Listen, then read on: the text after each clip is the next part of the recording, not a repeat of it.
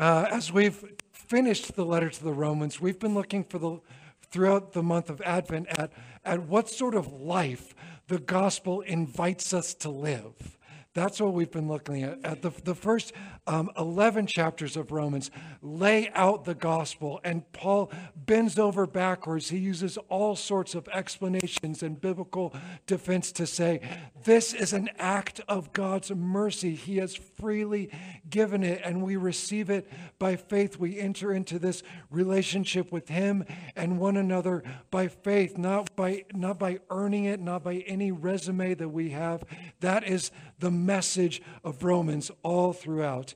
And then, starting in chapter 12, Paul begins to describe what sort of life we get to live now that we've received this free gift. And so we talked about community in general, um, we talked about humility, we talked about unity, and um, and I've been secretly laying out our church's four values because that's what they are the gospel, humility, unity. And the fourth core value of this church is generosity. And all throughout the life that Paul describes, he is calling his people to generosity. And I want to let you know we're not going to pass the bags again. Uh, there's a lot of grandparents here. I'm not trying to you know, your kids are very cute and very sweet, and I thank you for loving them, but I'm not trying to twist your emotions or anything. But there is an element in Romans where Paul is, is just assuming that the response to the, the message of the gospel is a life of generosity. And he describes that in a bunch of different ways. He, he describes, you know, using the gifts that we have, you know, whatever spiritual gift we have, using it. He, he describes, uh, uh, you know, rejoicing with those who rejoice and weeping with those who weep, honoring those to whom honor is due. He even describes receiving our opponents, um, feeding our enemies. I mean, everything is generosity. And that's a response to the gift of grace. I love that, you know, the, the tradition around Christmas has become what? We give people gifts, right? That's to honor the gift that Jesus has given us. We respond to his generosity with generosity to one another. So there's two ways that he describes generosity relational generosity, and then he assumes financial generosity. First, I want to look at relational generosity. Paul describes it how I just mentioned in a lot of ways, but he also sets an example of relational generosity. At the very end of the letter, um, in chapter 16, Paul lists off the people who he has been with as he's writing the letter. This is the community that helped write Romans. All right, so here's, here's the list 16, 21 through 23. He says, Timothy, my fellow worker, greets you. So do Lucius, Jason, and Sosipater. New parents, Sosipater would be a great name for one of your kids. My compatriots. I, Tertius, who am writing this letter, greet you in the Lord. Gaius, who is host to me and the whole church, greets you. Erastus, the city treasurer, and our brother Quartus greet you. Now, how in the world would I get relational generosity from this list of names? The truth is, we don't know that much about many of these people. Like, really, you know, Paul and Timothy, we know a bit more about these guys. But there are stories behind the names just by looking at the names. These people have been sacrificially involved in Paul's ministry. In fact, all of the people that he greets in Rome are people who have been sacrificially involved in Paul's ministry, in the, in the mission to the Gentiles at many different points. This letter has, has been written from one of these guys home. He, he says Gaius has been their, their generous host. And that's where that church community is meeting. They didn't have a, a suite room like this, they were meeting in some guy's living room. Gaius's living room. But there's also Tertius and Erastus and Quartus and others. We know by these names that this community is made up of Jews and Gentiles. We know it's made up of, of, of, wealthy people and working class people. We know it's made up of men and women. He, he's already listed Phoebe at the beginning of chapter 16. You see, um, there, there, there's, there's a lot we can tell from these names. In Roman culture, um, when, uh, when a family has a son, the firstborn son is going to be the heir, he's going to be the family leader, and so he'll get a name like Gaius or Erastus, you know, some cool name. All right, the secondborn son will usually get some interesting name as well. But after that, the boys are just household workers. And so the thirdborn boy will be named third, and the fourthborn boy will be named fourth. And those guys are listed in this. Tertius means third, Quartus means fourth. These are guys who otherwise don't really have much of a future in front of them, but they are welcomed around the table. They are part of it. In fact, Paul lets third contribute to what would become Holy Scripture. I, Tertius, greet you in my own hand. I mean, he's otherwise, he's like a, a high level blue collar worker. I mean, that, that's basically what the guy who's taking down what Paul's saying, that's, that's what he is. All right? And yet, he's part of Paul's community. I mean, he's sitting there right there with the city treasurer and the wealthy homeowner. This is a community that does not re- regard people's economic standing as, as part of how they fit into the church community. They are all together sitting around the table. All right? And that's the, that's the relational generosity that, that we are called to in the letter to the Romans. We are called to open up our lives to people who are different than us. So if you want to practice this, that you could, there are people in this room who make you uncomfortable. And it's not just me. I know I do a little bit. But there are others because they have a really different background than you, or they're in a different generation than you, or whatever. You know, or or when you talk, you just can't quite figure out what other than the weather to talk about. Invite that person to have a meal with you. Share a feast, learn their story, and share yours. So relational generosity is the baseline of a response to the gospel.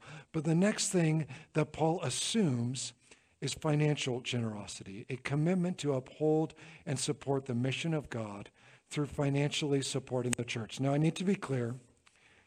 I'm reading into Romans a lot. It's not overt in Romans.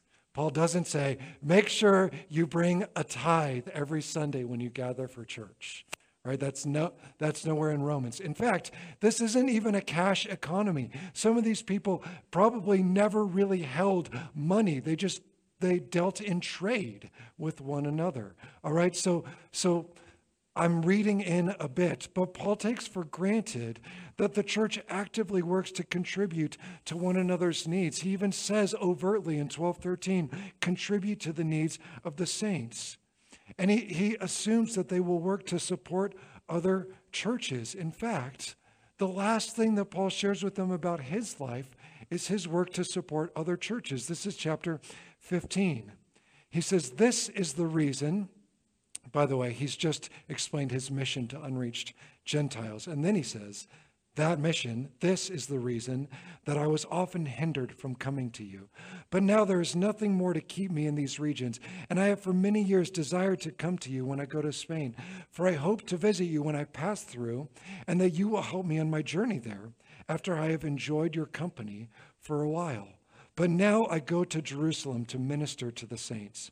For Macedonia and Achaia are pleased to make some contribution for the poor among the saints in Jerusalem, for they were pleased to do this. And indeed, they are indebted to the Jerusalem saints. For if the Gentiles have shared in their spiritual things, they are obligated also to minister to them in material things.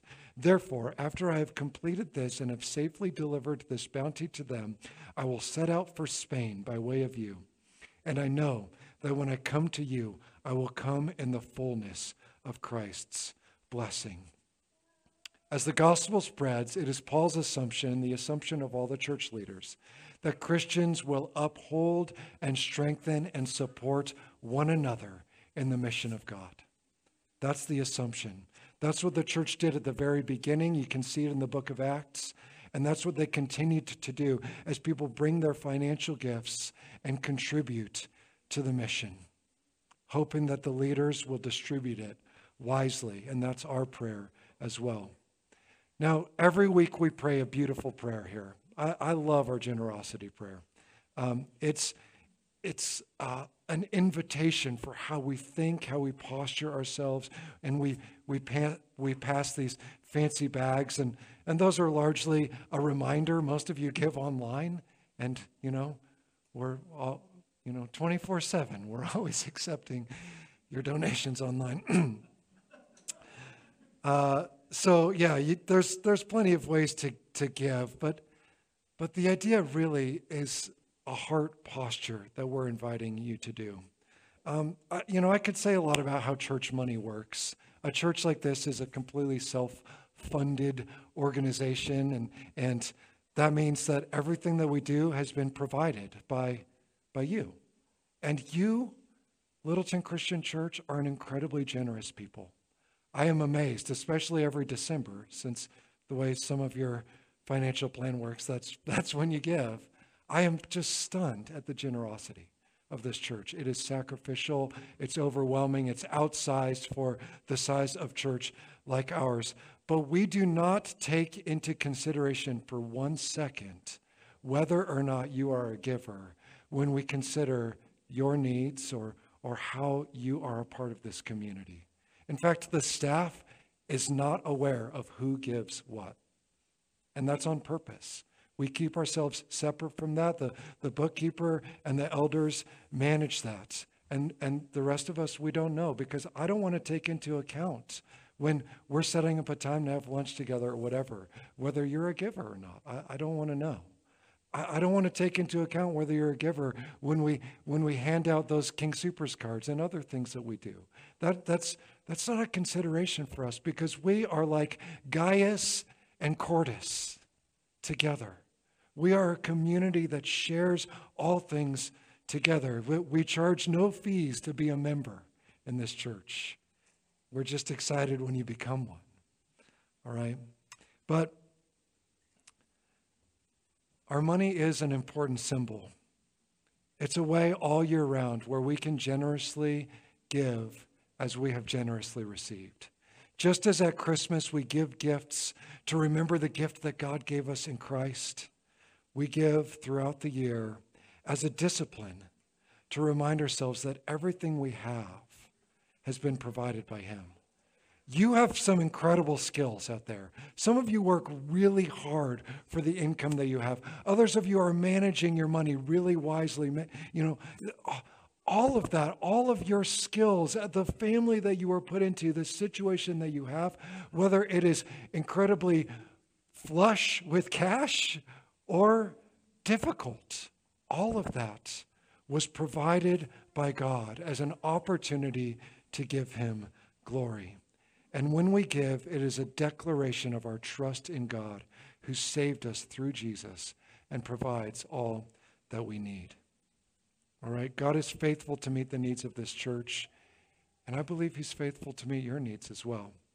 And I think He wants to show you that in new ways. So, this is my maybe once a year talk on giving. And uh, I'm, I'm glad to do it with the extended family here. Whoever your church community is, I would encourage you, let that be the foundational place where you show your gratitude to what God has provided to you in your life. Paul's opening metaphor for how we live in response to the gospel is in view of God's mercy, offer your bodies as a living sacrifice. Now, this means much, much more than financial generosity, but it does not mean less. God's mercy toward us is the ultimate act of generosity. And then he calls us in response to generously give what he's given to us. So, end of speech. Let's pray. We're going to take a short break uh, so that our kids can get set, so you can refresh your coffee. But then we will turn off the lights uh, as a sign to hurry back to your seats so that you can uh, be ready, um, you know, and fight somebody for the front row if they leave. Not really. Let's pray. Father, thank you for all that you have given to us, Lord. Thank you for the mercy that you've given to us. Thank you for your overwhelming grace to us. Lord, thank you that this church, in so many ways, has received and celebrated your miraculous faithfulness. Lord, in all my years as, a, as the pastor of this church, I, I have been stunned, Lord, at the ways that you've provided. Thank you. And I pray, Lord, that you would continue to show off in my brothers and sisters' lives uh, at the end of this year and throughout this next year. Lord, let us see and feel the joy of giving as we join together with you in your mission in the world. In Jesus' name, amen.